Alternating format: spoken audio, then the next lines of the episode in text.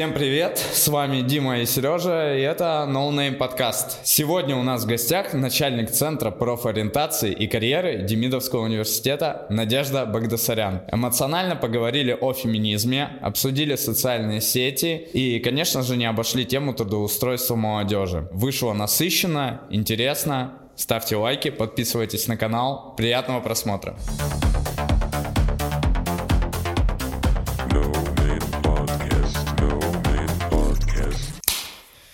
Так, о, у нас сегодня в гостях, э, нет, не такое начало.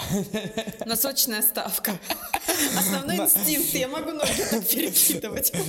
Надя, привет. привет. Э, у нас сегодня в гостях э, Надежда Багдасарян. Это начальник Центра профориентации студентов при Демиде. Угу. Правильно? Да. Все если, верно? Если кратко, то да. Если кратко так, можешь, пожалуйста, рассказать, чем занимается ваш центр и вообще как он существует, как давно? Так, вообще начнем с того, что у нас студенты, мне кажется, иногда не все знают, что у нас есть такой центр. И надеюсь, что это исправится, и они поймут, какие у них есть возможности. Вот, Значит, студенты, слушайте да, внимательно. студенты, слушайте Демида. А, в Демиде центр существует уже достаточно давно. А, я даже не помню, с какого конкретно года. Я его возглавляю третий год. А, центр занимается... Раньше мы занимались только работой в плане труду мы не трудоустраиваем студентов, то есть нет такого. Угу. Они просто некоторые думают, что мы как биржа труда. Приходите такие, типа, и даете работу. Да-да-да, дайте работу. Вот, мы не даем работу. А, значит, мы содействуем а, трудоустройству, то есть собираем вакансии различные, собираем предложения от работодателей по стажировкам, практикам и так далее, и можем предложить ребятам. А, и с недавнего времени, буквально тоже там третий год, мы занимаемся тем, что мы еще работаем с абитурой. А, в плане того, что, ну, конечно, негласной нашей задачей абитура, если что, это... Это абитуриенты, да? Это абитуриенты 10-11 класс и, ага. и школьники помладше тоже. Значит, конечно, негласной нашей целью является поступайте в Демидовский университет. Чтобы увеличить 20, число студентов да, 20, вашего 25-м кадром так ага. вот. Но в целом мы стараемся нести такую немножко просветительскую деятельность, независимо от того, куда ребята решат поступить.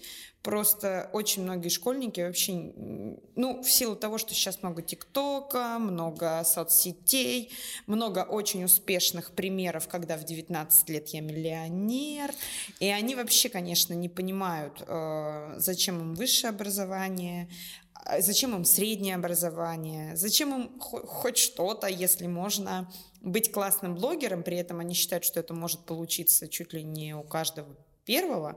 И думают, а, что это легко. Это очень легко, естественно.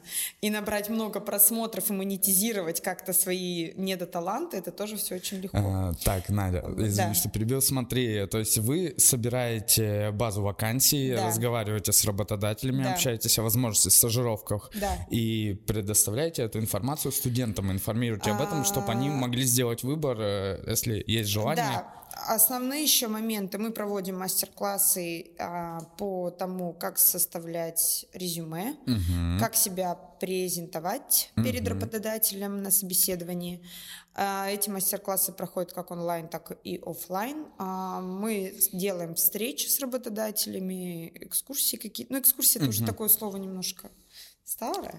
Но по сути, да, делаем встречи с представителями, с успешными выпускниками, с теми людьми, которые могут поспособствовать трудоустройству и так далее. Вот. А по сути еще есть много бумажной работы, типа ну, мониторинга но всяких, тут, но это неинтересно. Тут без этого не обойтись. Да, никак это, вообще. Это очень надо, но это неинтересно. Студенты максимально неохотно на это идут. Они думают, что мы сами себе придумали работу. Ну и серии, когда человек выпускается, мы у него спрашиваем, работаете вы или не работаете, по специальности или нет а, там, не знаю, э, спрашиваем название фирмы. Ну, в общем, это такая небольшая совсем анкетка. Для статистики. Она нам нужна угу. для статистики, чтобы показать нормальную, адекватную а, цифру, правдивую. А, какие студ... Сколько студентов устраивается по, по специальности, сколько не по специальности, сколько вообще не трудоустраивается и так далее. Но в анкетах иногда ребятки пишут, конечно, ну, там, интересное. А, смотри, ты работаешь с молодежью, Да. даже вот 10-11 классы, школьники. Да, по- это молодежь. Что вот у, у них в головах сейчас на данный момент, э, какие представления у них об обучении, куда они хотят пойти или нет? Вот э, у тебя есть э, какое-нибудь мнение на этот счет? Значит, на мой взгляд, молодежь сейчас, молодежь сейчас а, де- делится. Такое ощущение, что есть, значит, две категории. Одна категория это которые прям очень прогрессивные, очень амбициозные. Они в восьмом классе уже максимально прям прокачаны, они все знают, что как. Э, Спрашиваю, ребят, может быть, кто-то уже подрабатывал? Там не то, что подрабатывают, там уже люди работают, СММом занимаются, ведут страницы кому-то где-то. Ну, то есть там вообще все уже сделано, заточено, все нормально. И есть категория, а причем это не только школьники, это и студенты, вот которые просто ноль. Они не понимают, что происходит, мне кажется, в принципе. Э, Им ничего не интересно. И они такие вот, как бы, почему нам не дают работу? Ну вот, а, а- а где наша работа? И так далее. Ну, то есть из крайности в крайность. Но амбициозных, конечно, таких э, прям... Больше. ох. не то чтобы больше, но а, иногда мне кажется, что даже среди школьников намного больше ребят таких прям а, прогрессивно мыслящих, а, чем среди студентов, потому что, мне кажется, сейчас очень все быстро развивается, и вот как раз на детях, ну, от 14 лет вот этот возраст, он прям очень быстро все это считывает. Серии, что, как, куда там надо. Ну, такие борзые, на- наглые. Ну, то есть Субордин- зад- задумываются о работе, субординацию не соблюдают. Субординации нет уже никаких субординаций, уже проблемы, уже ты, уже, ну ты и вы это уже как бы такое да, пережиток. стертое, пережиток, да, это на- просто на это многие, кто постарше немножко так обижается, внимание. да, типа ко мне только на вы, а вот э, призыв к людям немножко порасслабленнее быть, потому что сейчас это не работает. С отчествами тоже можно немножко забыть эту тему, это не- неинтересно, не надо никому. Вот, а, но с- да, ребятам, кто помладше, там уже субординация проблема, они уже очень такие прям все понимают о себе, что надо, что не надо. Иногда перебор, конечно. Ну, Смотри, э, Надь, а какие вакансии, вот в основном в каких сферах предоставляет э, ваш вот центр? Ну, вот эта работа какого плана информации сейчас много. Понятное дело, что у нас э, мы э, ориентируемся на Ярославскую область в основном. А значит, э, од- один, одна категория вакансий – это, естественно, какая-то госслужба, поскольку на университет выходят различные управления мэрии, правительственные службы и так далее. Это а, достаточно большой, а, такое, большое число госслужащих в плане бухгалтерии, госзакупки, а, юристы, юрист, помощники юристов и так далее. А, Я не могу сказать, что это очень востребовано среди студентов, но надо дать должное, что есть люди, которым это близко, которые готовы.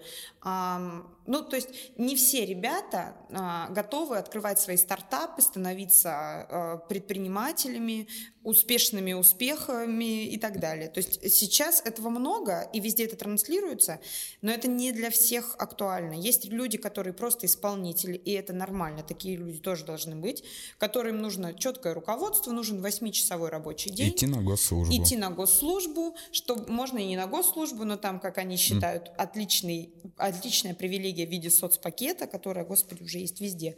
В госслужбе самая большая проблема – это, естественно, уровень заработной платы. Тут надо понимать, что пока ты доползешь до более-менее нормальной заработной платы, ну, это долго. Но есть люди, кого это вполне устраивает. Объем работы там, не скажу, что большой, то есть вполне себе все очень нормально, и есть возможности каких-то ростов. А еще один, а, ну, если мы говорим уже не о ГОС, понятно, ГОС это все. В Ярославле очень развит IT-кластер, естественно, Мгм. И достаточно много, но там до нас даже не доходят вакансии, потому что у нас есть факультеты, и есть, например, ну, я там не в плане рекламы, а вообще есть, например, там Тензор тот же, Мгм. который очень крупный работодатель, и который очень хорошо общается с факультетами нашими, кто выпускает программистов, и у нас это три факультета целых.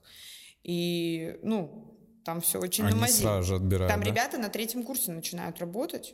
Они совмещают с учебой. Работодатели в этом плане, которые занимаются IT-сферой, они очень гибкие. То есть э, там дается количество часов в неделю. Ты хочешь выйди в субботу, хочешь выйди в воскресенье, хочешь приди ночью поработать. Ну, условно. Поэтому, когда мы, например, спрашиваем о трудоустройстве ребят с технических э, направлений, а, Конечно, там где-то с третьего курса начиная уже все работают. И проблем никаких в плане совмещения с учебой нет.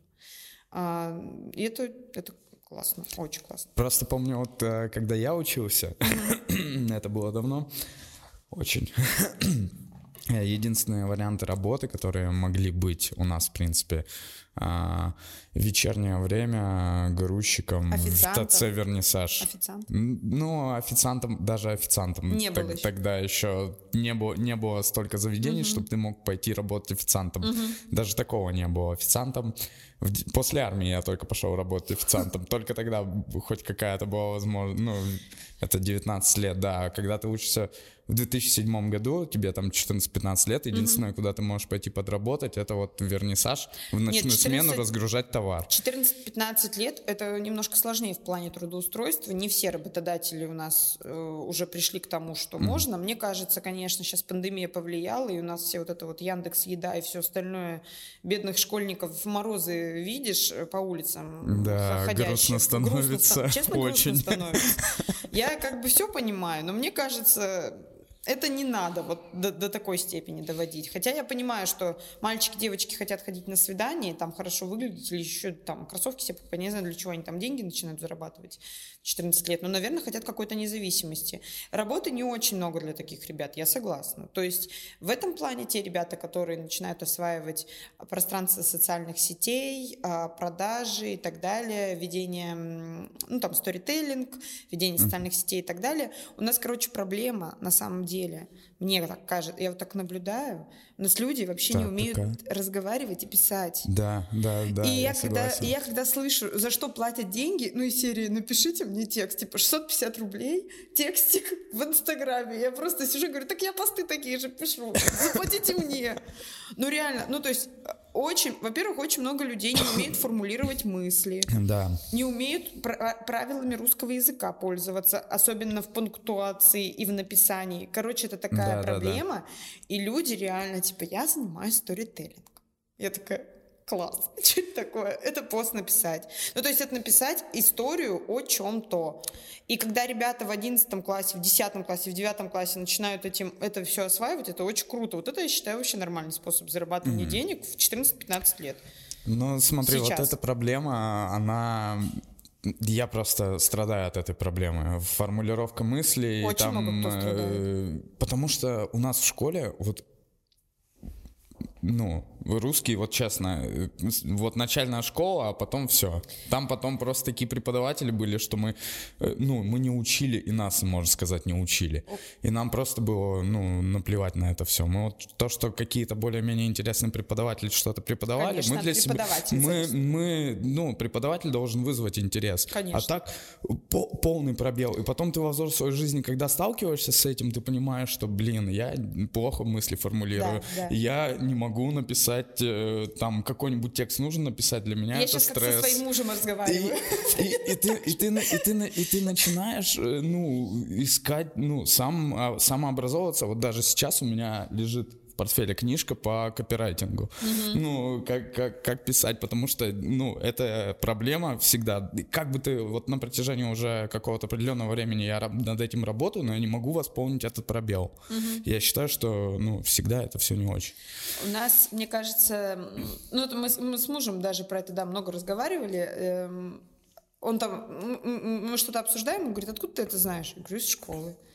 «А Откуда ты это знаешь?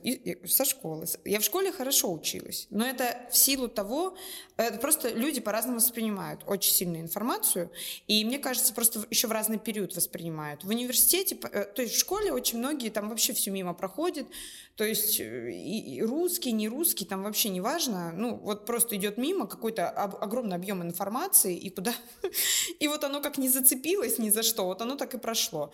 А для кого-то, ну кто-то просто чуть раньше, может быть, в- включает внимание свое, и идет вот эта зацепка. А, мне кажется, у нас просто еще в системе высшего образования есть моменты, которые, ну, то есть вот что-то из общей программы общей, высшего образования можно немножко убрать, а что-то вернуть. Да. Потому что действительно э, есть проблемы у многих с точки зрения, вот когда люди, которые достигают какого-то возраста, начинают работать, и у них проблемы возникают просто в формулировке мыслей. Я уже не говорю о том, как у нас люди знают историю в принципе, например, э, если узко брать там нашего региона, а если в общем страны и какую-то мировую, то есть люди у нас историю тоже плохо знают, а, потому что это тоже, ой, что там в школе, много дат, ну его нафиг это все запоминать. Фу.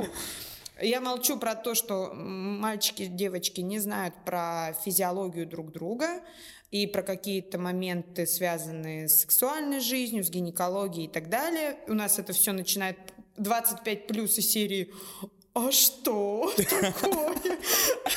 А что, как это устроено? То есть это не потому, что люди э, там какие-то очень глупые или еще что-то, просто не было акцента на этом внимания, а сейчас это заинтересовалось, и все, и мозг начинает искать информацию резко. В университете у нас нету финансовой грамотности бытовой, хотя Ой. она нужна очень многим.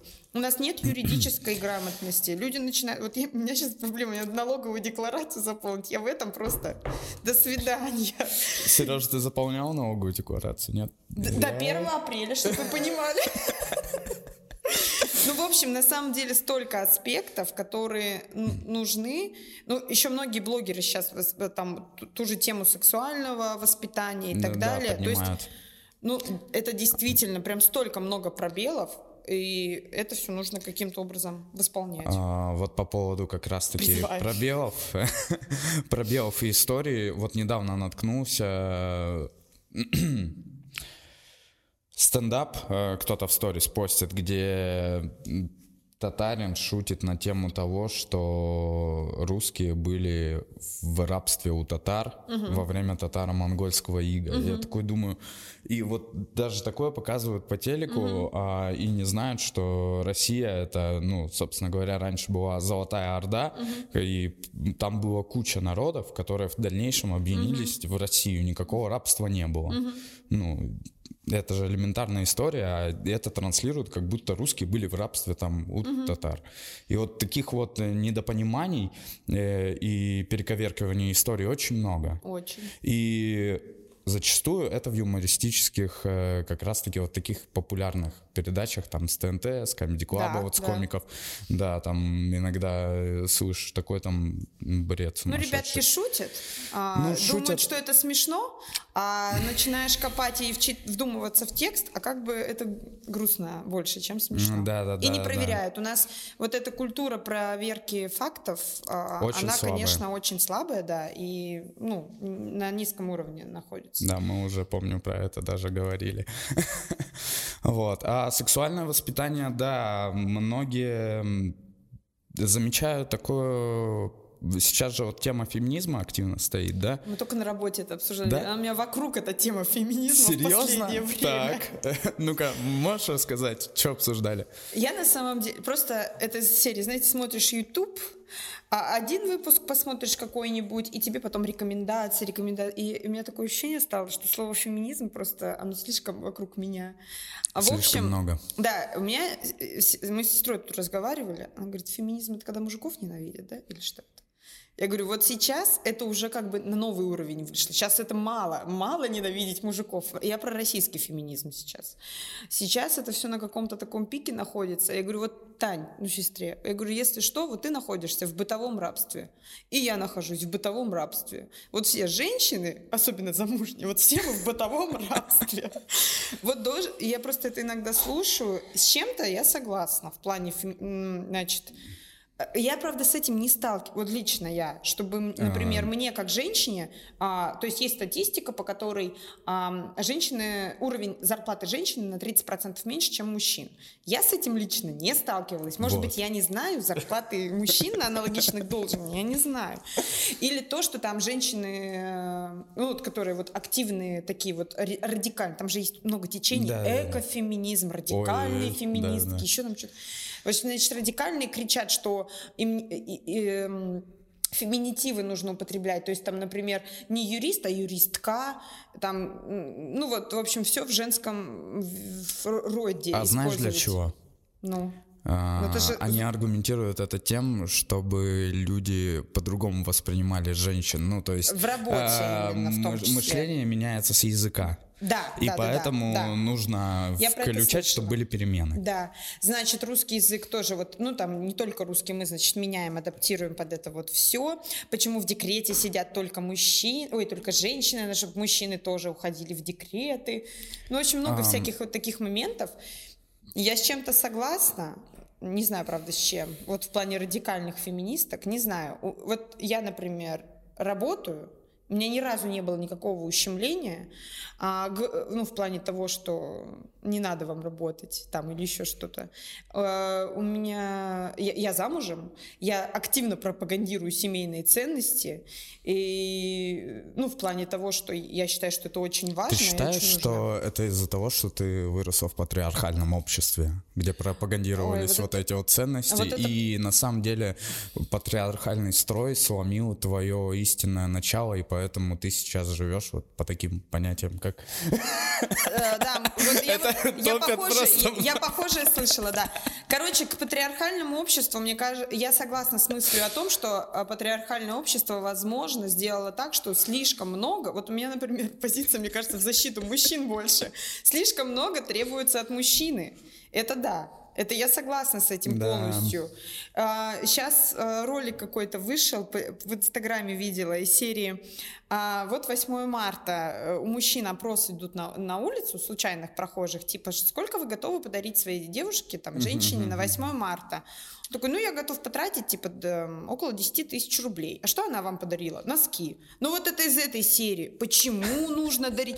Я смотрю, там, какие-то на 8 марта пошли фены за 40 тысяч рублей еще. А, фен да, Дайсон, да. Да почему? Почему это должно-то так быть? Я не понимаю. Ну, в плане, я не говорю, что это плохо, это классно, когда там все друг другу подарки дарят, это все по обоюдному согласию, это все прекрасно.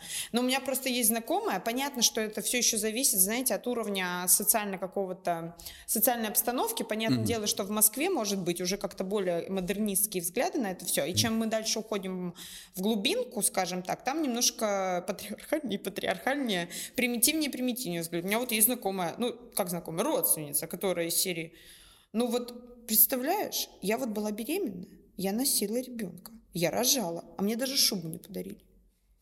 Ну, в смысле,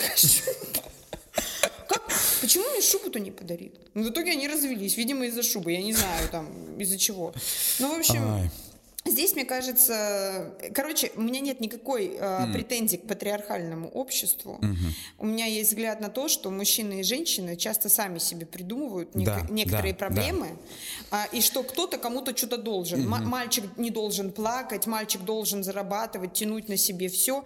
Вот как мальчик чувствует, как ему удобно, так и должно быть, наверное, в отношениях. И как всем комфортно, так мы и живем. Ну, как, как сказать, это, наверное, логичнее. А вот насчет общественного мнения и так далее, это, наверное, в силу менталитета и в силу современного эм, мира нашего, склада мира, потому что слишком все на показ – мы в Инстаграме, мы должны показать все, что кому подарил, и поэтому действительно это входит на такой первый план, что если вот у меня кто-то мне что-то не подарил дорогое, значит все, мир рушится. А, по, давай подытожим по поводу феминизма, потому что ну, об этом можно вообще очень уйти, долго уйти. разговаривать. Я, э, Просто кто вот топит за феминизм? Да. Вот сейчас я смотрю. А, ну вот реально, это просто проблемы либерального общества, как мне сказал один мой товарищ. Угу. Просто все стали очень хорошо жить. Есть куча других проблем, на, которые, на которые нужно обратить внимание. Я, я согласна. Ну, есть множество других проблем. И ну вот, например, когда гуглил по поводу молодежной политики, да, видосики смотрел сегодня, я даже заскринил комментарий один. Мне очень понравилось. Там мужчина жаловался... Так, сейчас, сейчас, сейчас, сейчас. Вот, дело в том, что абсолютно все воспитательные учреждения практикуют совместное воспитание мальчиков и девочек. Так. Вот, что с учетом более раннего созревания девочек и полнейшего доминирования бабского персонала приводит в суммарных значениях дискриминации будущих защитников Отечества с учетом бабского заселения на учительском уровне, а также бабского превосходства в приоритетах в Семейном кодексе, получаем на поверку усредненные закомплексованные массы с признаками противоположного пола.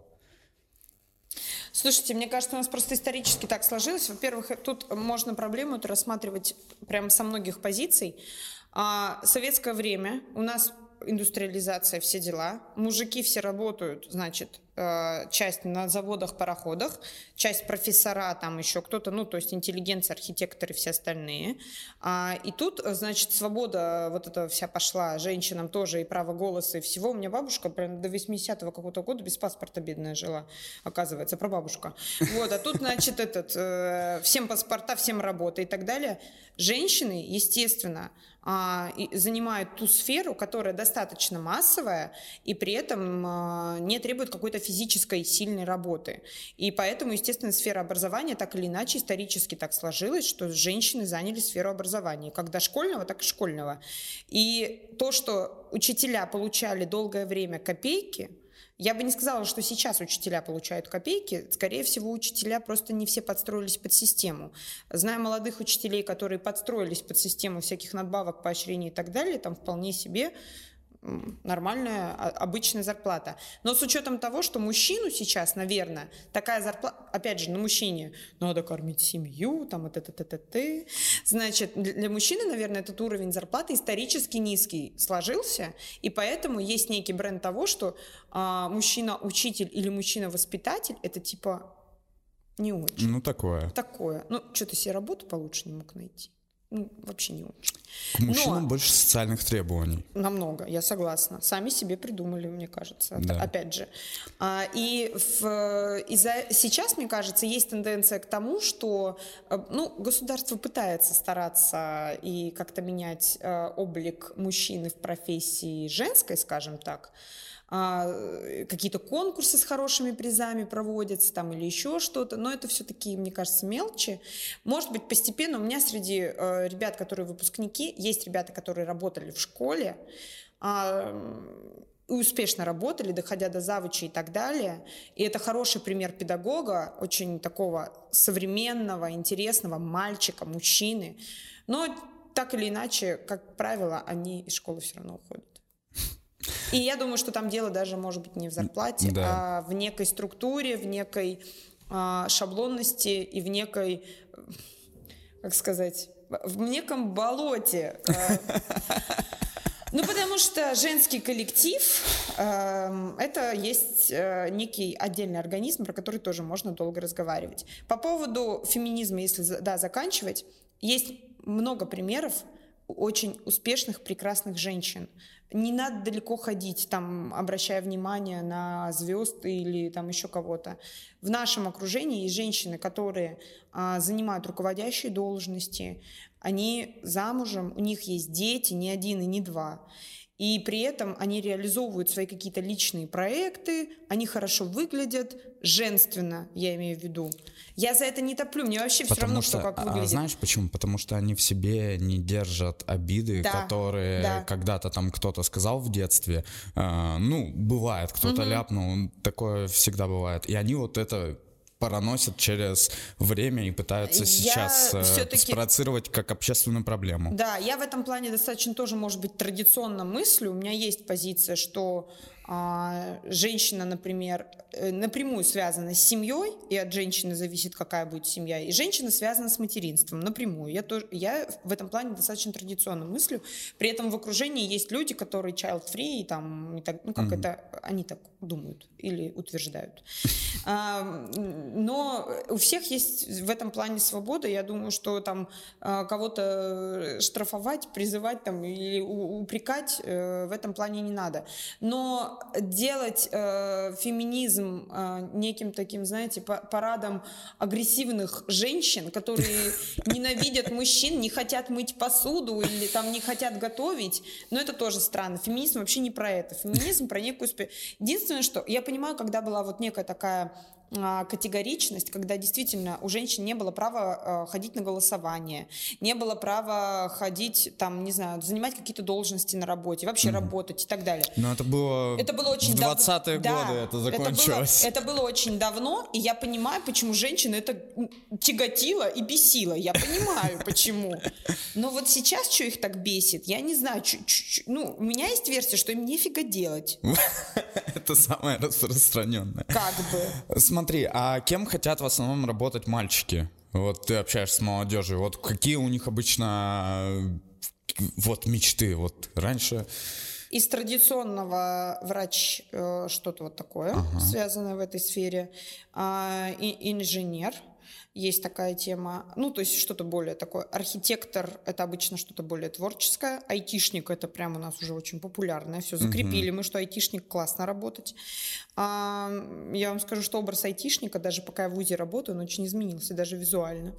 А, и что еще? Ну, естественно, тема блогерства и какой-то тема такая вот а медийная, она тоже присутствует. А девочки кем хотят в основном работать? А, девочки тоже медицина, учителя, кстати, есть угу. а, достаточно. А, у мальчиков много предпринимательства поднимают руки, что хотят что-то, не знаю что, но из серии хочу свое.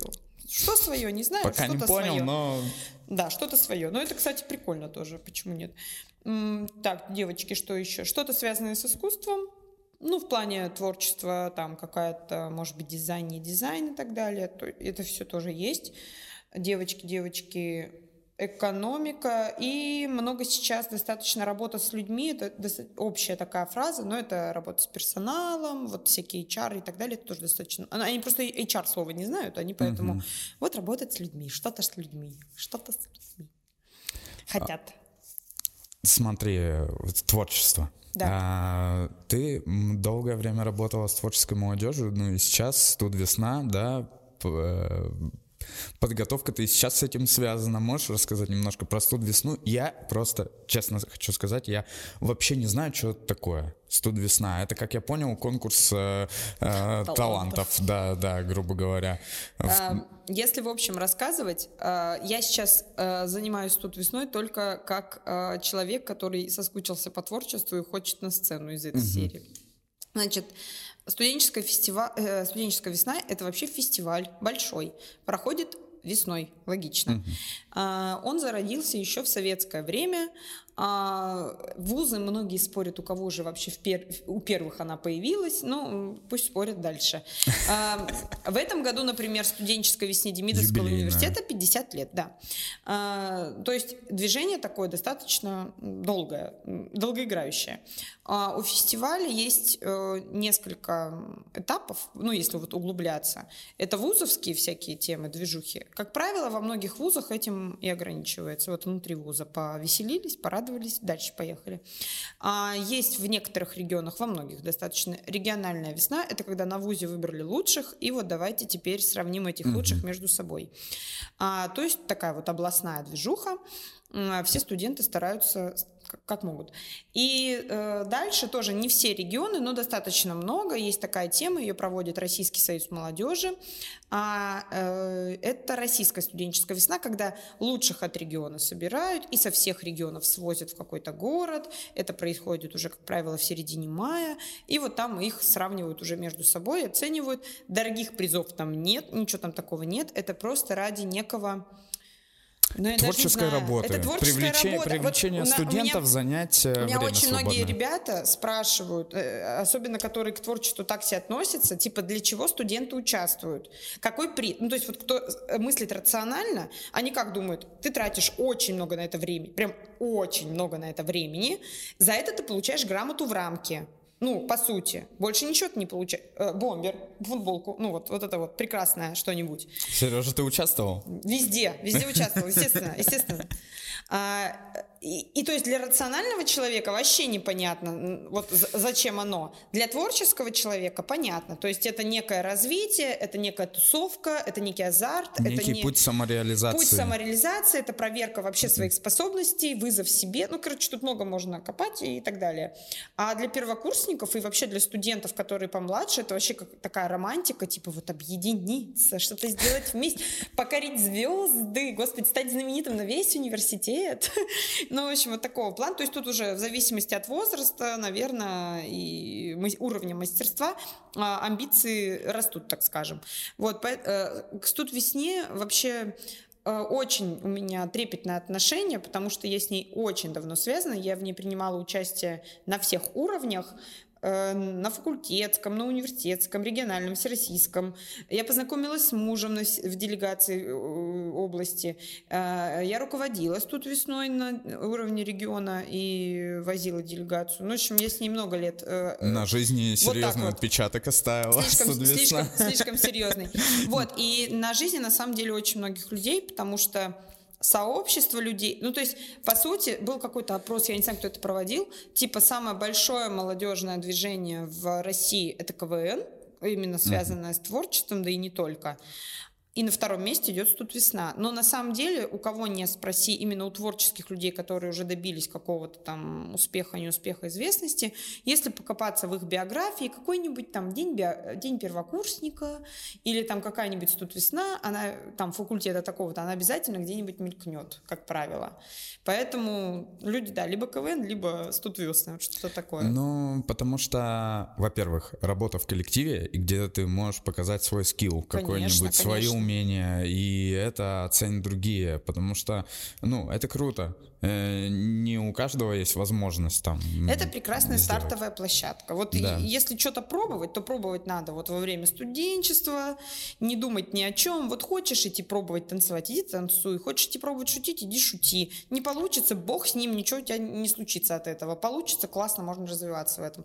У нас много ребят, которые попробовали свои силы именно в... То есть они поступили там условно на матфак, истфак или еще куда-нибудь, попробовали свои силы в творчестве и в итоге достигли ну, то есть и они поняли выбрали... то, что... Да, они остались в творчестве и выбрали эту сферу своей профессиональной уже непосредственно траектории. Вот, и остались в этом деле. Это, это, круто. это круто, когда есть выбор. Как, вот я учился, у нас не было студ весны. Ну, вот даже каких-то таких э, конкурсов, угу. э, где можно было самореализоваться.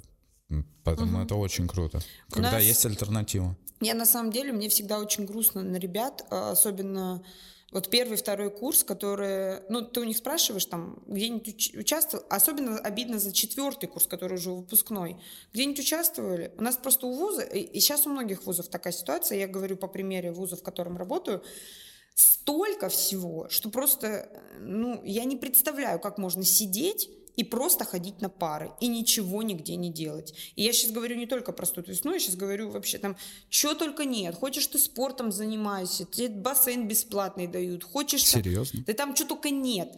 Хочешь, иди волонтерствуй, хочешь, иди научные какие-то гранты выигрывай, деньги на свои проекты. Причем проекты это не в лаборатории сидеть, это, я не знаю, там, я хочу, ну, написали там какой-то социальный проект, выиграли любой социальный проект, вот какой хочешь.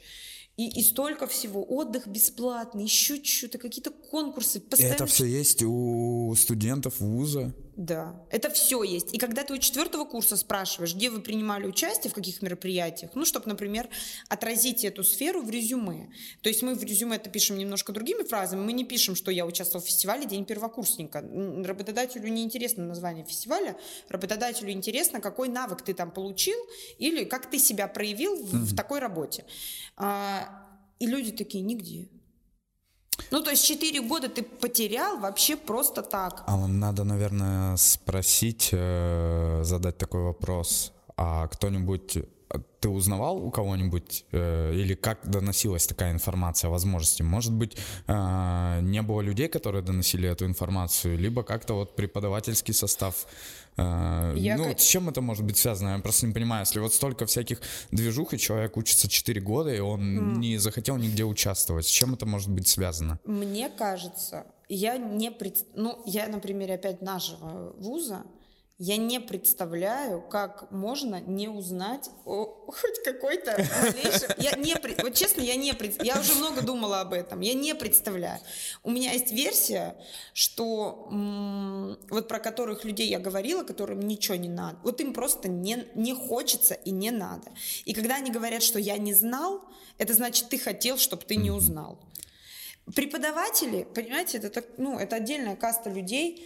А, преподаватели есть те, которые принципиально э, против чего-то, но сколько я вижу вокруг, э, этого уже настолько мало. То есть совмещение учебы и какой-то внеучебной деятельности, поймите, сейчас люди за это все получают стипендию большую. То есть у нас студенты получают стипендии по 20-25 тысяч рублей в месяц.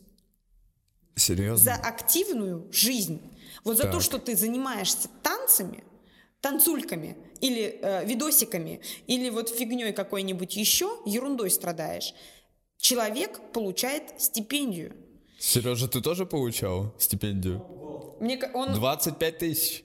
Но он, не за... он, мне кажется, еще не попал на этот расцвет.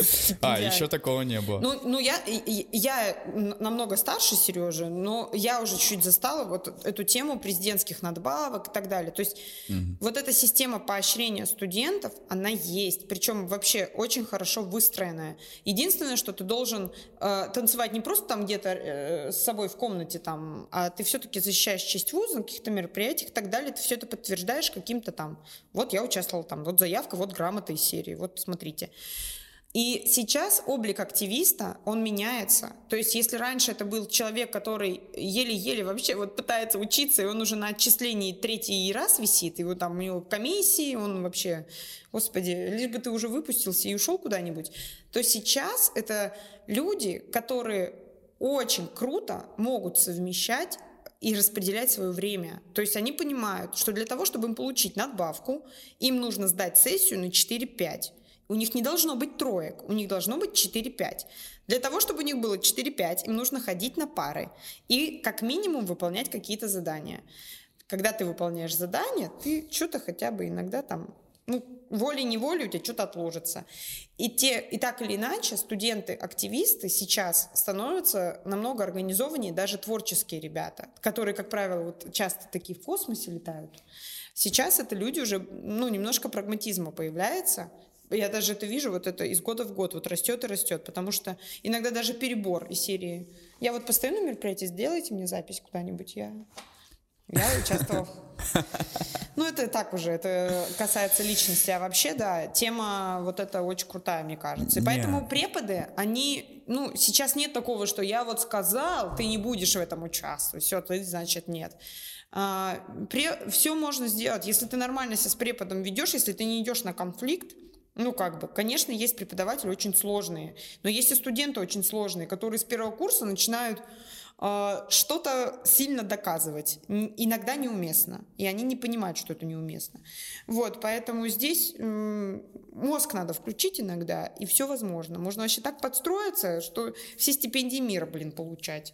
У нас были такие ребята, которые, я не знаю, ну, ну супер у них все, я считаю. Блин, охренеть какие возможности у, у нас студентов. ребята поступают, я говорю, мне кажется, мне должен, должен был вуз делать вот всем людям, которые занимаются внеучебной деятельностью, какую-то там, не знаю, надбавку за тех людей, которые пошли в магистратуру специально ради того, чтобы дольше быть студентом. Они пошли в магистратуру не для того, чтобы учиться, а для того, чтобы продолжить свою деятельность активиста и продолжить э, получать доход за то, что ты просто активист. Потому что, ну, 25 тысяч рублей это хорошая зарплата для Ярика. Для старта это вообще для, нормальная для, зарплата. Для Ярика это вообще... Э, Стабильно, ежемесячно. Это не то, что у тебя в один месяц ноль, а в другой месяц у тебя много. Это у тебя стабильная зарплата. Да, нам...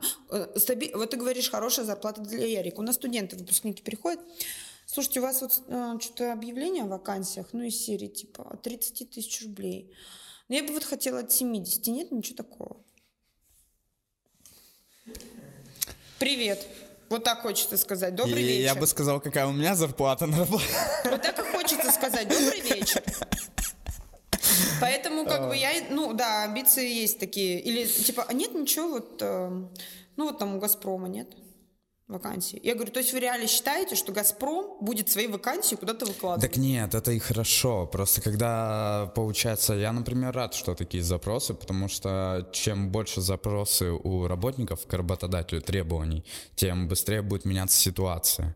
Потому ну... что сейчас кто-то, и я знаю, что даже есть такие вакансии, ну так смотришь Headhunter, да, есть там за 12 тысяч рублей какую-то там работу предлагают. Да. Так это можно на биржу труда пойти и получать эти деньги и не париться. А, и, все.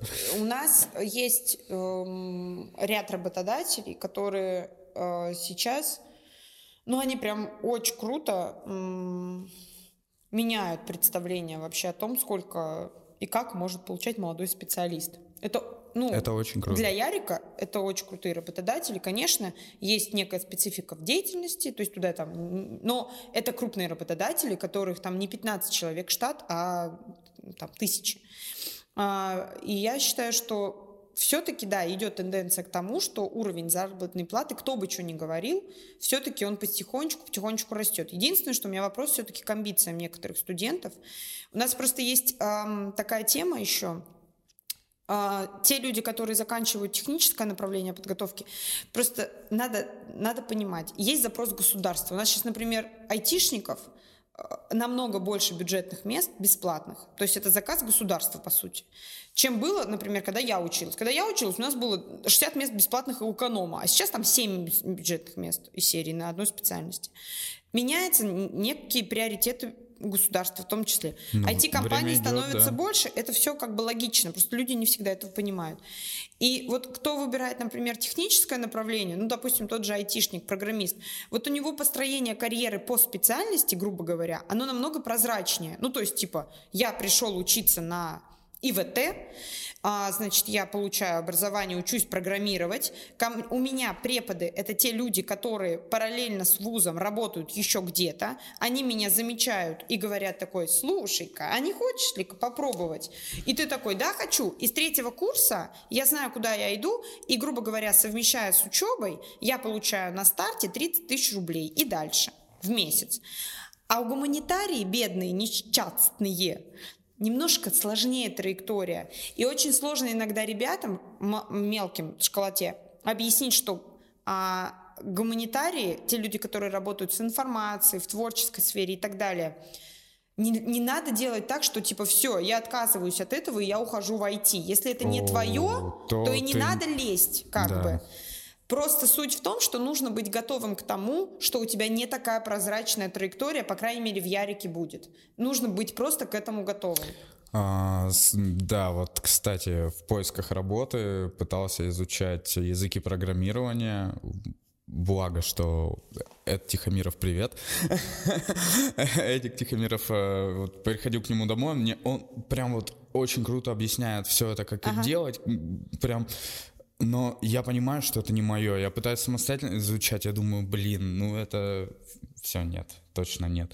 Э, и поэтому, да, зачем, типа, стара- стараться пытаться изучить э, ради какого-то мнимого дохода, который ты можешь получать, но нужно же искать себя и заниматься лучше тем, что будет тебе по душе, иначе это все. Вот если говорить зайдет. еще о школьниках, что им интересно, вот, наверное, это самое главное, а, что часто задают школьники, какой вопрос из серии, ну, ты им расскажешь какие-то там направления подготовки, ну, то есть кем ты можешь работать после после выпуска вот mm-hmm. этого факультета, например.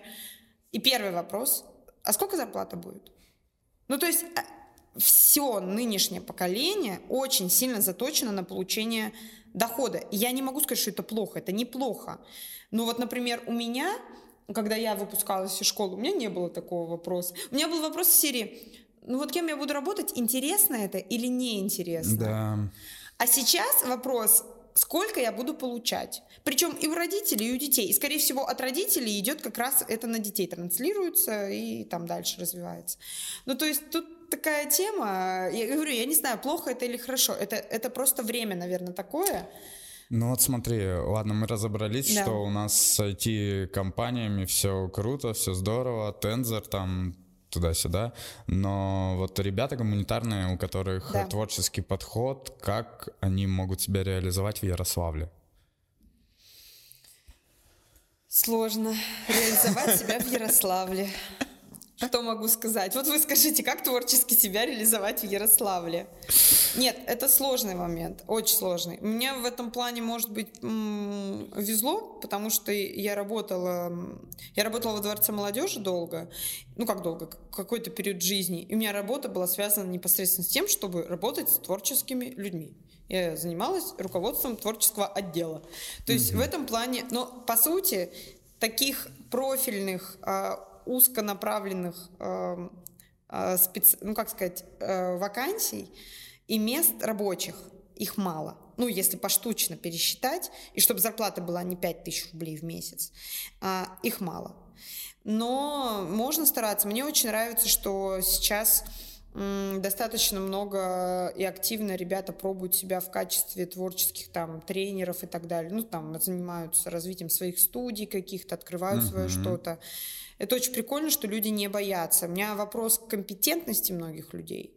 Потому да, что когда э, человек, который, э, там, не знаю, с 15 лет э, решил заняться хип-хопом и решил, что у него все классно получается, и он начинает набирать студию свою, он первым делом, как правило, такому человеку интереснее работать с более взрослыми людьми, а взрослые люди — это типа студенты, ну, которые вот «я хочу танцевать», они не готовы много нормально платить, соответственно, а, окупаемость всей этой истории э, идет на ноль. И люди начинают строить из себя классных педагогов и обращаются куда? К платежеспособному населению. Платежеспособное население – это родители, которые стараются а, сделать так, чтобы их чада ходила во все студии мира и угу. как бы, ну, развиваться. И вот когда педагог, который с 15 лет э, танцует хип-хоп и начинает брать четырехлетних детей и учить их хип-хопу, вот у меня здесь большой вопрос, как у человека, который занимался танцами очень долго. Не буду долго вдаваться в эти подробности, но, короче, вопрос компетенции здесь открыт. У нас сейчас есть проблема в том, что ребята, а, будучи, ну, Тут же субъективно, просто творчество это в принципе субъективная тема. Ну да. То есть в этом не, плане... Есть какие-то критерии оценки. У творчества есть, есть критерии есть оценки. Критерии оценки. Оно не они субъективно. Как, они, ча, они часто субъективны. То есть тут и родители тоже. Они, например, могут отдать ребенка в классический коллектив, но они вот думают, что ну вот народными танцами и классикой заниматься это скучно, не модно, я отдам хип-хоп. Танцы на ТНТ классно было, вот я отдам на хип-хоп. Слушайте, давайте мы немножко копнем и поймем, что любой э, вид танца более-менее современный, мы его должны на какую-то базу все-таки. У ребенка не окрепший, ну вот мы можем в анатомию уйти, ребенку нужно дать базу. Вот как мы в школе получаем базовое образование, вот тут мы тоже должны получить базу. И когда педагог такой, типа, мы сейчас будем с вами качать, и вот эти вот мартышки, которые даже вот руки свои не слушают. Я говорю, я, может быть, очень критично рассуждаю. Есть А-а-а. классные педагоги, которые в этом шарят, но у нас много темы. Я вижу, какие студии открываются. Иногда это сомнительно. Смотри, проведу небольшую аналогию. Просто э, есть э, группа людей, которых вот для тебя входящий порог в студию, чтобы открыть в студию, так как ты этим занимаешься и ты этим увлекалась, а, у тебя какие-то есть требования особенные. А есть люди, которым просто нужно вот ребенка отдать, и им без разницы. Я говорю, это главное, субъективно. Главное, чтобы он занимался да, хоть чем-то. Да. И ты смотришь и думаешь, о боже, как эти люди да. преподают это детям, кто туда да. их водит, сойти с ума. Та же самая ситуация возникает вообще. Вот, например, далеко ходить не надо. Посмотришь, допустим, э, любой профиль Инстаграма, какой контент выкладывают некоторые предприятия, и что там они там да, снимают, да, что делают, ты думаешь, вы чего, вы что делаете это вообще? И, еще, еще, еще, еще люди, еще люди, э, вы людям платите еще деньги за да, это. Да, да. Ду... Это, Вообще, это, любой это мясо. Де... Это, это любой творческой деятельности Это касается. очень трудно принять, но нужно принять, что вот есть просто люди, которые им насрать. Да, да, пофигу, абсолютно. им пофигу. Вот, так что... Это то же самое касается э, э, вообще любой творческой... Ведение мероприятий, я не знаю, там, вот тот, э, я все равно всякие SMM и не SMM я отношу так или иначе к творческой деятельности, и вообще в творческой, де... тот же программист, часть это творческая деятельность, если мы говорим о процессе создания чего-то вот прям прикольного, mm-hmm. креативного, интересного. И, и я в этом плане говорю, что это очень субъективно. И проблема в том, что а, как раз-таки я не считаю Ярославль прям уж, знаете, такой глубокой провинцией, как часто у нас и, и, иногда кричат, что, ну, все, прям село. Ну, нет, не, я не согласна с этим. А, но а, в плане отношения к творческой работе, что это несерьезно, это ерунда, это за это не нужно платить денег. Особенно еще э, ребята на начале своего творческого пути стесняются платить, э, стесняются просить деньги за свою работу и не знают, как оценить свою работу. В этом есть проблема. Но я думаю, что сейчас очень медленно, очень медленно все-таки это будет немножко меняться, потому что все-таки, вот сейчас мы программистов выпускаем, которые творчески мыслят, которые не умеют разговаривать разговаривать и не умеют сформулировать свои мысли часто. Это, кстати, не только программистов касается, это многих кого касается.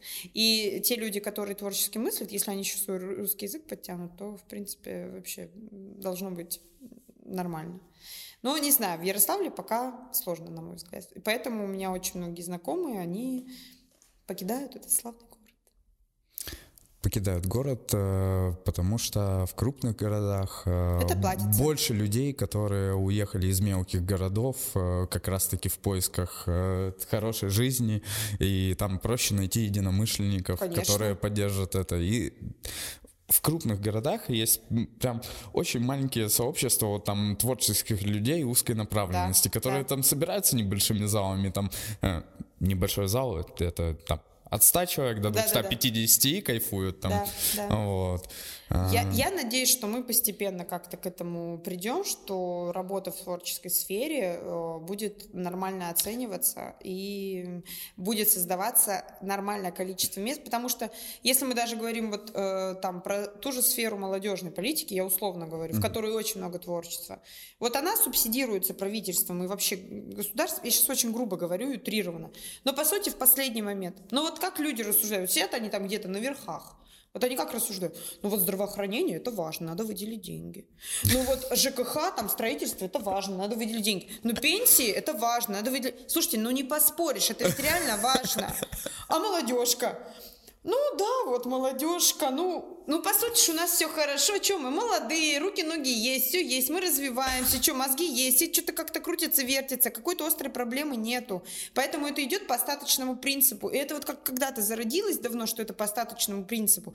И говорю, к логике так-то, ну, сложно придраться, потому что действительно есть большие аспекты нашей социальной жизни, куда действительно там государство должно, там, медицину, ну что ты будешь, медицину отнимать э, для того, чтобы форум очередной очередной провести молодежный, чтобы ребятки гранты выиграли. Хотя, мне кажется, в плане грантов сейчас такие возможности, просто люди не пользуются. Люди молодые, пользуйтесь грантовыми этими всякими возможностями. На, на, надо углубиться в этот вопрос, да, да, Сережа, нам по-любому надо. Вам, вам по-любому надо. Вот, вот совсем-совсем этим делом, которое у вас есть, надо по-любому углубляться. Там до апреля прием заявок идет на конкурс физических лиц. Пишите гранты. Все, Э, если кто шарит и может помочь, то... А если на Тавриду можете... съездите в Крым, там и море, и радость, и грант выиграть можно еще. А тоже. в каких числах? А там надо писать... Сереж, загугли, пос... посмотри, мы там поедем. По, там по тематическим сменам идет, и надо просто на, посмотреть программу, и там обычно есть вот типа медиа, там видео, ну что-нибудь такое. Mm. Мне кажется, там и какая-нибудь отдельная будет тема с подкастами, потому что это все стильно, модно, молодежно. Вот, и я думаю, что там, там прям определенно, да. Но это все лето обычно идет, с июня по август. Mm-hmm. Езжайте на Таврид, что сидите-то. Круто, спасибо. А, Надь, смотри, в чем, мне кажется, проблема вот так, вымирание мелких э, сообществ и почему люди уезжают из Ярославля. Да. Эм, потому что... Мне кажется, у вас у нас... все эту тему поднимают, да? У нас, у нас в городе очень мало людей по сравнению со столицами, да, и даже мероприятия, которые организовываются, да, этими небольшими сообществами, то э, очень маленькая поддержка, то есть это проходит всегда обычно в минус угу, в какой-нибудь минус организаторам. Да. И как бы люди проводят, проводят в минус, проводят, проводят, и... Видят надо, вака- вакансию надо, в тензоре и уходят. Им, да, да, им надоедает все в минус проводить, и они от этого устают. И поэтому у нас а, кто-то... Вот есть, допустим, стопроцентный вариант, что ты можешь на этом заработать. И все пытаются заниматься вот этим стопроцентным вариантом. Mm-hmm. И нету а, разнообразия для других людей. Вот. Я, вообще, я, я с этим очень согласна, и это на самом деле такая еще, ну, это прям очень большая проблема. Вот мы с, тоже с мужем много это обсуждали, у меня муж очень творческий человек, и вот я понимаю его позицию. Вот я знаю, что а, вот, знаете, две, три, два варианта, как мог, мог, из серии могло бы быть. А, то есть а, мы понимаем, что у нас а, ипотека, что нам нужно а, как-то здесь, тут, я не знаю, серии обж, обживаться, вот это вот какая-то, может быть, немножко старая система мира, но по сути ты от этого никуда не уйдешь. Ну, то есть тебе нужно как-то думать о своей семье. Условно. В первую очередь. В первую очередь. Всегда. Но при этом есть личность творческая, которая, может быть, не очень а, хочет заниматься тем, чем занимается за нормальную зарплату, но при этом хочет условно все бросить и поехать куда-нибудь в Европу и попробовать там с нуля. Заняться мультипликацией условно там или еще чем-нибудь. И ты понимаешь, что молодой человек, особенно молодой человек, вот категория там условно, э, не знаю, 25-35, вот этот возраст, когда а, ты уже вроде как пытаешься обзавестись семьей, ты пытаешься, э, не обязательно это семья, но, как правило, именно семья дает тебе ответственность, вот это вот грузит, грузит. И ты как бы думаешь, что вроде как нужно, нужно какое-то постоянство, и нужна вот эта стабильность с точки зрения дохода того же самого, и вот этот процент риска, то есть, по сути, нас же ничего не держит, если условно говорить. Ну вот, э, каких-то четких рамок нет. Я в любой момент, вот я свободный человек, абсолютно, я могу все бросить, уехать, уволиться и попробовать, э, это как вот многие, знаете, блогеры пишут, ребятки, не бойтесь рисковать, езжайте на Бали, там, не знаю, пробуйте, пробуйте, езжайте в Канаду жить, там все классно. Я, я очень искренне завидую людям с этой внутренней свободой, которые готовы все бросать. Я не знаю, у них нет наверное, вот Нету обязательств каких-то рамок каких в голове, да. обязательств. Я не знаю, люди переезжают семьями, есть же такое, когда люди вот в охапку берут там мужа, жену, там котов, собак, детей, и вот поехали. В поисках лучшей жизни. В поисках, в поисках какой-то самореализации, вот это, и они вот куда-то едут, и там живут в, в шалашах, там, я не знаю. И я понимаю, что для молодого человека, особенно, мне кажется, вот как раз с чего мы начинали, для мальчика, возможно, мне так кажется, это вот действительно такая, знаете, дилемма. Вот ты сидишь и такой думаешь, блин, вроде хочется и это попробовать, но я не очень могу это попробовать, потому что мне нужно заплатить коммуналку, ипотеку, кредитик, вот это вот все.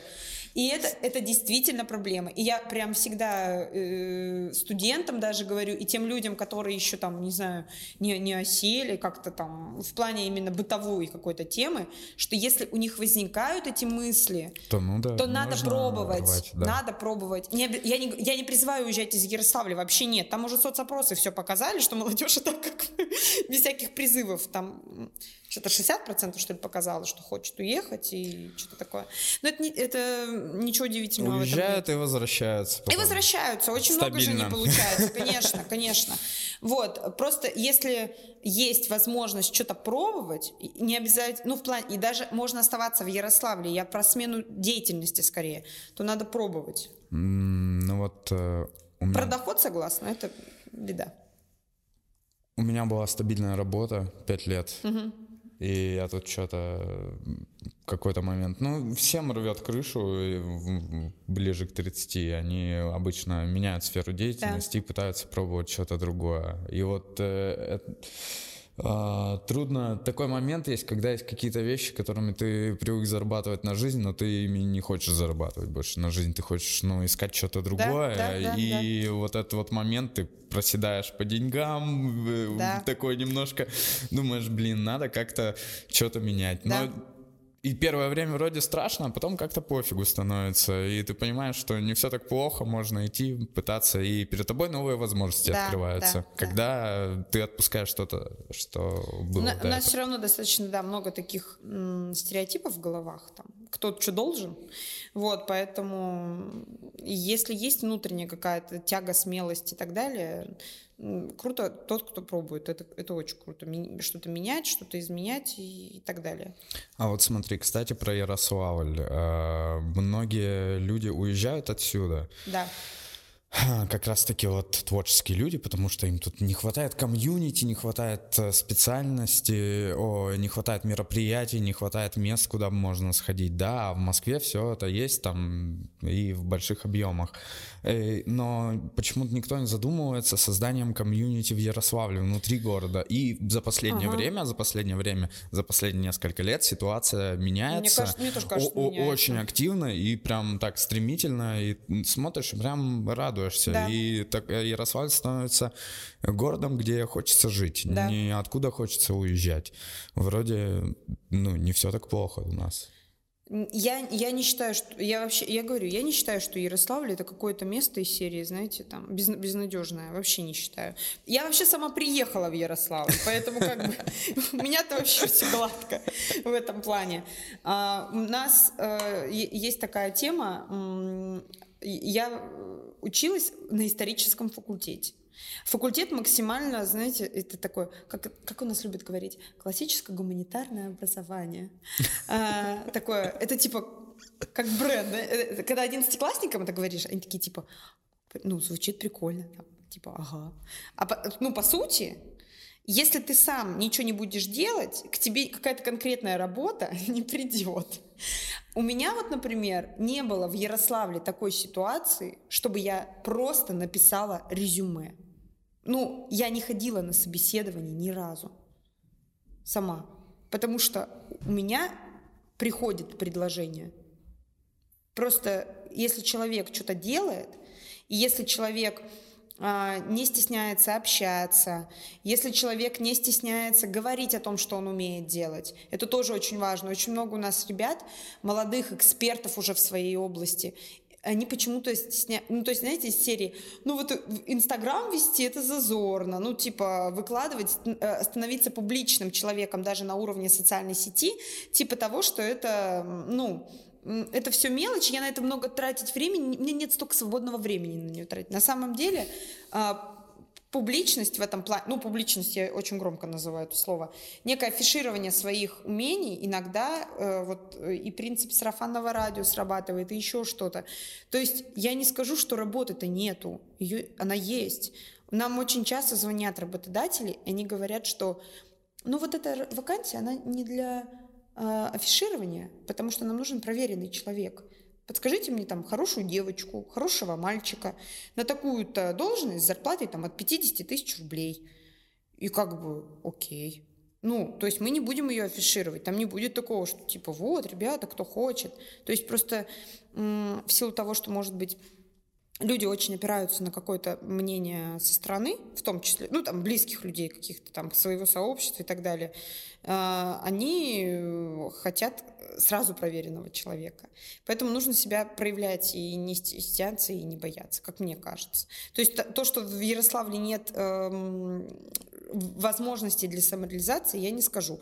То, что мало сообществ было, я согласна. Я когда работала в Дворце молодежи, господи, у нас мероприятий было вот столько.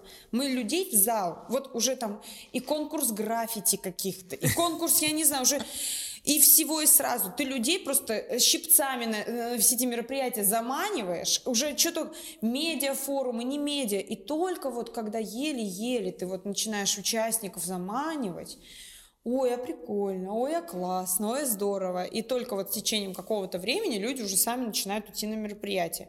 А так прийти просто зрителям. У нас люди почему-то не ходят друг на друга смотреть даже иногда. Вот, да, Это да, да, потому что проблема. локальная комьюнити мало развита. Да. Люди делают, организовывают, а никто Классно не приходит. ходят на детские концерты. Ну, потому что что, один ребенок это плюс семь взрослых. Все бабушки, все родители, братья, сестры, все пришли, посмотрели. Вот тебе полный зал. Чтобы провести молодежное мероприятие, чтобы серии пришли на молодежь посмотреть на молодежь, и чтобы это было много людей, ну, это сложнее. А, Люди не поддерживают. Знаешь, в чем проблема, наверное? Стесняются? А, нет. Э, проблема, мне кажется, то, что мало рекламы и афиширования. И просто люди не подписаны на те или иные ресурсы. Я вот, э, допустим, э, я увлекаюсь тяжелой музыкой, мне нравится там хардкор да. российский. Я да. вот прям концерты редкость. Я вроде подписан на все сообщества, все окей но даже я умудряюсь пропускать какие-то привозы, потому что я просто, я, не, не, я даже не знал, что в Брагино куда-то там приезжают. А еще знаешь, не, почему не это увидел это происходит? афиш. Я, хотя я мониторю каждый день, я смотрю, жду. Это еще происходит, потому что у нас слишком много информации. Слишком. Вот ты не успеваешь, ты физически не успеешь все отследить. Просто не успеешь. Я говорю, у нас вбиваешь вот слово ЕРГУ где-нибудь, ну, условно, ВКонтакте, Демидовский университет, там тебе столько групп выдаст. Э, Штук 100, я не знаю, сколько их там насчитывалось. И вот каждая группа вот такими восклицательными знаками пишет, внимание, у нас завтра мероприятие, послезавтра, через месяц, вчера, сегодня. И ты просто сидишь иногда, и у тебя уже мозг это не воспри... Очень много информации. А если ты еще в нескольких мессенджерах сидишь, в нескольких социальных сетях, и у тебя просто Инстаграм на, ВКонтакте на, а еще чатики в WhatsApp, а давай еще телегу подключим, а вот у нас Clubhouse, здравствуйте. И это просто очень много информации. А Clubhouse уже не модно, сейчас Уже не мод- Dispo модно. Ой, это всё. типа как пленочные Ой, всё. Вот. Вот, поэтому, мне кажется, это еще в этом проблема. Хотя, с, э, зная, как, например, м, то есть государственные, ну, если мы говорим там, ну, о, о молодежной политике, о у- университетах, то есть вроде как мы уже начинаем доносить до руководства, до руководства руководства, что деньги на рекламу, ну, то, ну, то есть из серии раньше это воспринималось, типа, в смысле? Какая реклама? В смысле? Что, так что не соберут? Так не узнают. Так не узнаю, что, что работаете-то зачем? В смысле? И когда ты... Вот сейчас уже потихонечку, ну, доносим, что нам нужно продвижение в социальных сетях, за это нужно заплатить. Мы сами, как бы, конечно, можем, но лучше бы на это деньги выделить. И это будет не впустую. Ну, то есть потихонечку на это стали. Раньше, конечно, к этому было серии типа, чё, зачем? Чё? И небольшой советик, кстати, для зрителей. э, чистить группы постоянно в социальных сетях, чтобы не пропускать, ну, которые не заходите, чтобы видеть ту информацию только, которая Ой, вам интересна. вот Потому воп- что очень часто бывает, я вот периодически сажусь, выбираю день, думаю, блин, когда я успел подписаться на эту хрень? У меня вопрос еще к людям, которые начинают в какой-то момент а, вспоминать Я, я поним- Вот я просто так не делаю. Но вот люди есть, которые, например, ВКонтакте, да, берут, и вот им делать нечего, опять же у меня вопрос. Вот они вспоминают беседу 2012 года и нажимают «выйти из беседы». И, естественно, начинается цепная реакция. И ты сидишь, и у тебя просто вот 50 уведомлений выйти из беседы, выйти, выйти, выйти. И когда Потому что надо сразу же удалять беседы после окончания мероприятия. да, либо так, либо, либо ну зачем ты лезешь в эту беседу-то, господи, как, как ты хоть про нее Оставь, пускай на память. Пусть висит, ну зачем это все? А потом люди начинают, особенно когда, знаешь, вот в- в- пох- э, схожий состав людей в нескольких беседах, они такие, ну вот я эту, из этой беседы вышел, надо еще и эту почистить. И просто вот ты сидишь, и у тебя... Ну, я понимаю, что можно все отключить уведомления и так далее, но я просто иногда не понимаю, зачем это делается. Сейчас я просмотрю время. Сережа, у нас сколько там? 15 минут. А, 15 Ой, у нас минут лимит еще есть. есть. У нас, про- у нас просто есть лимит. Да-да-да-да-да. Кстати, вот какими сетями ты пользуешься социальными? Я не очень модная в плане по- пользования всеми сетями мира. Я мало на самом деле в Телеграме, э, очень мало. У меня м, я туда захожу, смотрю, но я очень мало на что, ну практически. То есть у меня такой, знаете, рабочий инструмент больше.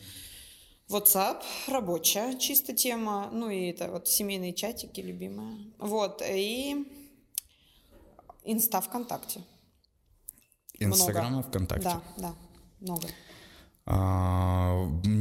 сейчас очень много мессенджеров разных э, Слишком. разобралось. И когда ты сталкиваешься с такой проблемой, что когда общаешься с многим, э, с большим количеством людей, то, что все пользуются разными мессенджерами, Да. и тебе приходится их э, все устанавливать. Да. И вот, например, когда приходишь, ну, вот я, допустим, на новую работу пришел, там WhatsApp. Да. А я его вообще не использую ни с кем. И вот только ради рабочего чатика мне приходится WhatsApp, и я, конечно, это все пропускаю, потому что я его вообще в принципе не юзаю. Да. Ну, то есть, а, как-то вот, блин, было бы круто, если бы люди использовали какую-нибудь одну социальную Мне кажется, сеть. к этому не придешь, меня тоже это очень бесит. Вот у нас так любят коллеги, то есть у нас все, все мы часто общаемся, либо у нас там портал, грубо говоря, портал никуда, значит, либо портал, либо там серии ВКонтакте какие-то, да, диаложки. И кто-то, вот один из серии, давайте в Телеграме общаться. И ты просто заходишь в Телеграм, и ты, у тебя там 480 сообщений в этой беседке без, э, пропущенных. И, ну, у меня тоже есть такая тема. А кто-то любит Вайбер, Вибер, как это правильно читается. Viber. Вот, ну, то есть тоже кто-то... У меня он, конечно, есть для, ну, для галочки. Я сама это все не очень люблю. Я понимаю, что людей никак не свести к тому, что давайте пользоваться чем-то одним. Конечно, нет, потому что меняет... Это даже не то, что разница поколений, это разница год. Вот год разницы у тебя, там, год, два, три, все, уже люди прям вот так вот. Особенно, я говорю, вот этот клабхаус появился, что все резко такие, да, давайте пригласите меня туда. Зачем? Зачем тебе оно надо? Давайте, приглашайте меня туда. А ты Ебать, заходила уже в. Клабхаус? Я, меня, я заходила, я даже должна была поучаствовать в какой-то там вот потрясающей комнате, но я просто не смогла, потому что у меня интернетик был так себе в то время, была в, лесу. Вот, но, ну да. Это, грубо говоря, подкасты онлайн, Да, э, да. такие Поговорить. типа радио, да, поговорить. А, но какой минус я всего этого заметил? Ты, ты вроде состоишь в беседке, да, ты пообщался, вы там что-то пообсуждали, но потом это все найти и чтобы воспроизвести, ты это, ну, затруднительно. И тем более, когда у тебя есть возможность э, часто так это делать, э, то и этого там очень много всего, то за имением большого объема информации Да. это все теряется. А, Здесь, мне кажется, тут надо, короче, для себя какую-то грань выстроить. Вот, на мой взгляд, есть категоричная ка- такая категория людей, очень, знаете, таких принципиальных, типа, эм, социальные сети это зло, все зло, я этим не пользуюсь, это трата времени. Я вот с этим как бы не согласна, а, потому что... Сейчас нельзя без социальных сетей Я, я считаю, никак. что нельзя. У нас есть уже четкое понятие вот этот цифровой след и так далее. То есть, ну, по сути, ам, слишком много коммуникации, информации завязано на социальных сетях. Никто тебя не заставляет быть блогером, это естественно. Но по сути, ам, и опять же, нигде не прописано, что обязательно у тебя должна быть социальная сеть, естественно. Но э, занимать какую-то, вообще, мне кажется, принципиальность сейчас, а, в наше время, вот это вот э, какая-то жесткая, очень четкая позиция, это, ну, четкая не в плане формулировки, а в плане вот, вот только так и никак по-другому. Наверное, сейчас это... м, Невозможно так сделать. То есть вот э, чё- э, сильные перегибы какие-то э, у меня не будет никогда социальных, никогда не А. будет. Это, бр- ну, нет, так не работает. Нужно адаптироваться, нужно пытаться играть по правилам некоторым, которые есть сейчас в информационном пространстве. Если ты позиционируешь себя как некая медийная личность, то есть у тебя, ну, грубо говоря, заказаны клиенты какие-то на социальных сетях, на неважно каких, у тебя завязана какая-то работа, получение, там, не знаю, заказов или еще чего-то, ну, слушай, у тебя выбора нет. Ну, то есть тут надо как-то уже пытаться крутиться, стараться, Адаптироваться, адаптироваться. пробовать. Ну, нет выбора. Да, если ты, например, какой-то... И то, э, э, мне кажется, сейчас любая сфера, если ты себя еще, по- даже ты слесарь, если ты классный слесарь, и ты себя будешь классно позиционировать в социальных сетях, да, господи, же только на руку будет. Ну, условно говоря. Поэтому мне кажется, сейчас это без этого никак. Мне очень нравится, как адаптировались строители, например, те чуваки, которые занимаются установкой окон частно, ну, не компания Да. какая-то, а вот именно частно, и, или нате- натяжными потолками. Один и тот же человек, видно, что он работает один там, ну, Да. или там с другом, и вот они выкладывают периодически, и ты доверяешь этому, потому что ты видишь заказы постоянные, Да. что они выполняют, ты думаешь, блин, вот придут И- вот эти ребята, Да. мне не жалко их заказать. А когда ты звонишь в контору какую-то, ты думаешь, блин, компания, не знаешь, кто придет. Вот они только предлагают свои услуги там и, ну, и примеры работ, но ты не видишь людей, которые к тебе Ну, придут. единственное, что я, конечно, э, меня максимально бесит, что Инстаграм превратился в площадку такую торговую, рыночную, да. торговую, э, потому что даже если ты вот что-то ищешь, ты там находишь вот того же, не знаю, установщика окон, да господи, это может быть такая липа, ну вот реально, тебе могут этих фоток насывать, и тебе могут э, такую ерунду задвинуть, потому что, по сути, мы же... Инстаграм что это? Это визуал, в первую очередь. Вот ты на этом визуале, может, такое впечатление классное, из ничего. У меня сейчас... Господи, кто он? Короче, муж моей сестры, а, он случайно там куда-то на Авито, не на Авито, я уже не помню куда, он выложил, знаете, серии продажи дома. Он поставил там цену, что-то 4 ляма. Дома этого не существует, чтобы вы понимали, в принципе. Ему звонят почти каждый день. И за счет торгов всяких, и там он что-то подкрутил где-то, ну, из серии там в описании красиво написал, фотки классно поставил. Ты, цена походу, уже... сливаешь схему сейчас заработка. Цена уже, до, цена уже до 10 лямов дошла. За несуществующий дом, вы понимаете? 10 лямов за несуществующий дом. Он там что там говорит, я не удивлюсь, если я его когда-нибудь продам. Вот серьезно, вообще не удивлюсь. И, короче, в этом плане... Так и становятся мошенниками. И, ну да, сейчас этого очень много, к сожалению. Но я согласна с тем, что когда человек, а, который свои услуги позиционирует, он свою личность привязывает привязывает к этому. То есть это не просто фотка окна, да, да, да, да, а это да. еще типа я здесь и сейчас, вот я, а вот я еще немножко uh-huh. в свободное время. Это тоже я, как бы, вот я личность, не мифическая, не, не что-то там. А вот как идет производственный процесс, а вот так идет монтаж, а вот этот реальный клиент, как бы, то это прикольно. Вот. То есть здесь можно сейчас, себя позиционировать очень классно. Сейчас время индивидуалистов, да. когда все продвигают личностный бренд, пытаются что-то делать сами, пытаются быть нужными этому обществу. Это у меня у друзей и, любимая фраза. И людям, да. и людям неинтересно работать в крупной компании с большим числом сотрудников, где ты теряешься среди большого числа сотрудников, и ты, а, у тебя такое ощущение немножко, ну, потерянное во всем этом. И поэтому даже когда человек находит хорошую работу в большой компании, где он э, как бы получает э, хорошие деньги, да. все хорошо, но он, э, он не свободен. чувствует себя не, ненужным. Он понимает то, что он типа винтик системы, угу. ну и пускай и таких специалистов все больше и больше. Вот к этому мы как раз и вернулись к да. тому, то, что эм, даже человек, который начинает заниматься каким-то программированием, работая в какой-то фирме, он пытается уйти на фриланс. Угу. И потом вот с этим как раз-таки э, проблемы. Почему люди Ой, почему работодатели из больших фирм, они активно так забирают студентов, чтобы те, в свою очередь, не ушли на фриланс работать. На фрилансе начинать работать и забирать портфолио тяжело, да, но там совершенно другие деньги, которые ты получаешь потому что ты работаешь сам на себя, ни от кого не зависишь. Да, и ты по-другому относишься к себе и к своему времени. Я эм, наблюдала, у меня муж работал фрилансером одно время, mm-hmm. недолго, слава богу. Значит, у меня достаточно к фрилансу, тут много рисков.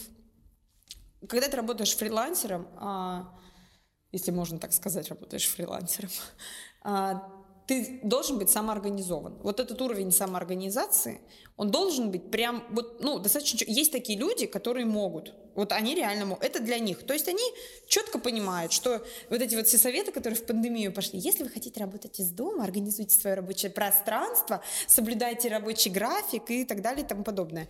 А, есть ребята, которые четко могут разграничивать личное пространство и рабочее пространство, даже находясь э, в квартире в своей. Но как правило, и часто бывает так, что фриланс настолько заглатывает, и настолько человек теряет э, чувство времени, то есть ты вот сидишь и, ну, по сути, что?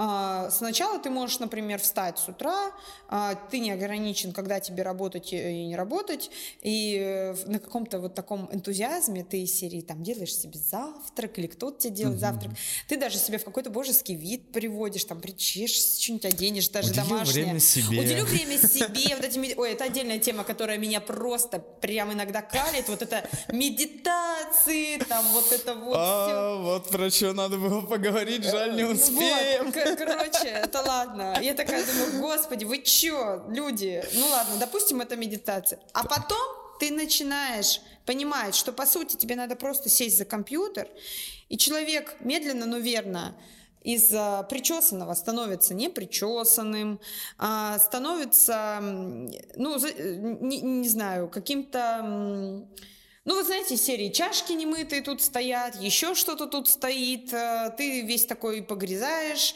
очень много времени на это уходит, ты неправильно распределяешь свое время с точки зрения, когда все работают, ты не работаешь, когда все не работают, ты такой, блин, надо работать. И получается так, что у тебя очень искажается как сказать, чувство реальной жизни, что ли. Ну, мне кажется, есть такой риск. Я это наблюдала. И еще человек очень много находится сам наедине с собой. В плане вот этого замкнутого пространства, в плане одной и той же обстановки, которая тебя немножко, может быть, иногда... Гнетет. Гнетет. А может, нет. Одно и то же. Я понимаю, что это вообще далеко не про всех ребят.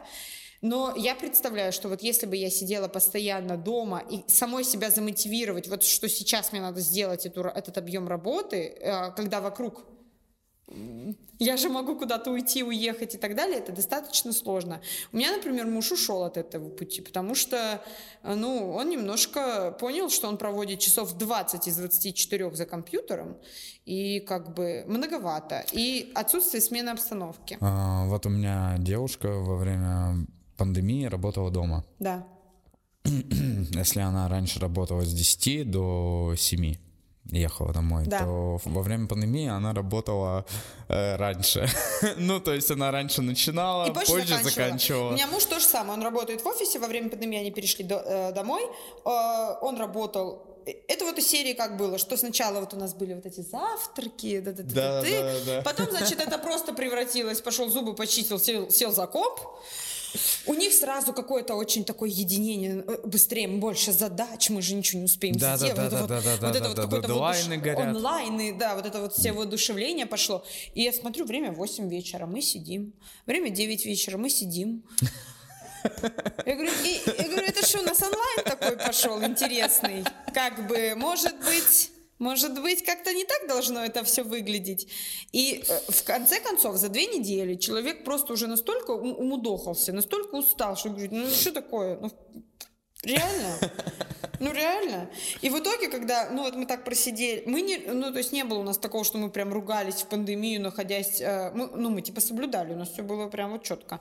Э, мы находились в однокомнатной квартире, не, не, не было никакого стресса по поводу того, что друг друга бесим, но в июне, ну, то есть вот в апреле мы засели, в июне человек с радостью побежал в офис, просто с радостью, не в силу того, что это смена обстановки, это смена, это люди вокруг, это то, что ты можешь... То есть ты, по сути, сидишь постоянно дома за компом и работаешь. А тут ты сходил туда-то, сходил сюда-то, с тем поговорил. Как бы это рабочее время идет, но все равно, тем не менее, у тебя идет переключение внимания.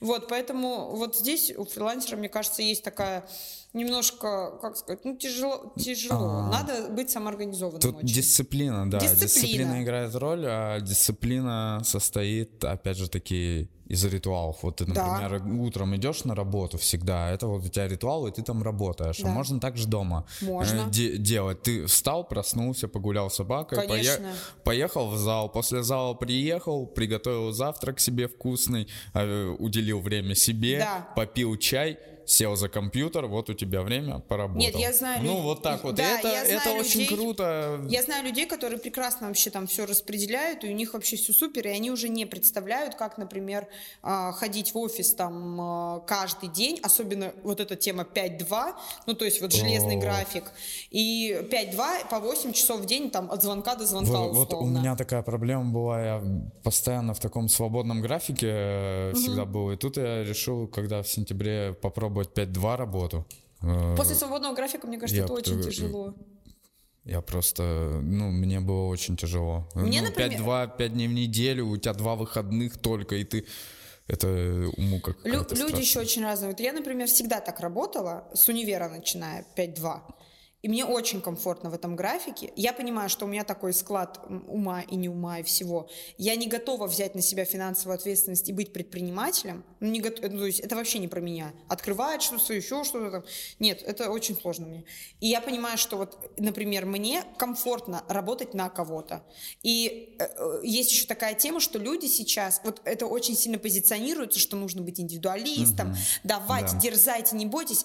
И люди боятся признать, что он просто исполнитель, что он просто готов быть в чьей-то команде, и почему-то считает это зазорным. Ну, из серии типа я просто вот никто, я вот какой-то винтик и так далее. Хотя на самом деле есть такая категория людей, и таких людей очень много, которые не готовы брать на себя финансовую и юридическую любую ответственность, быть идейными вдохновителями и вести вот как, не знаю, тр трактор за собой, вот вперед, локомотив такой.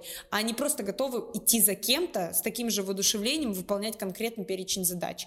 А, люди просто немножко, наверное, не прислушиваются к себе, смотрят, что модно в Инстаграме, и где-то еще, а нужно прислушиваться все-таки к себе, а, немножко так остановиться, может быть, иногда и задуматься. Или не могут найти команду, за которой бы они бы последовали. Да, да. Но для Скорее этого, всего так. Да, для, иногда, иногда просто нужно попробовать разные варианты команд.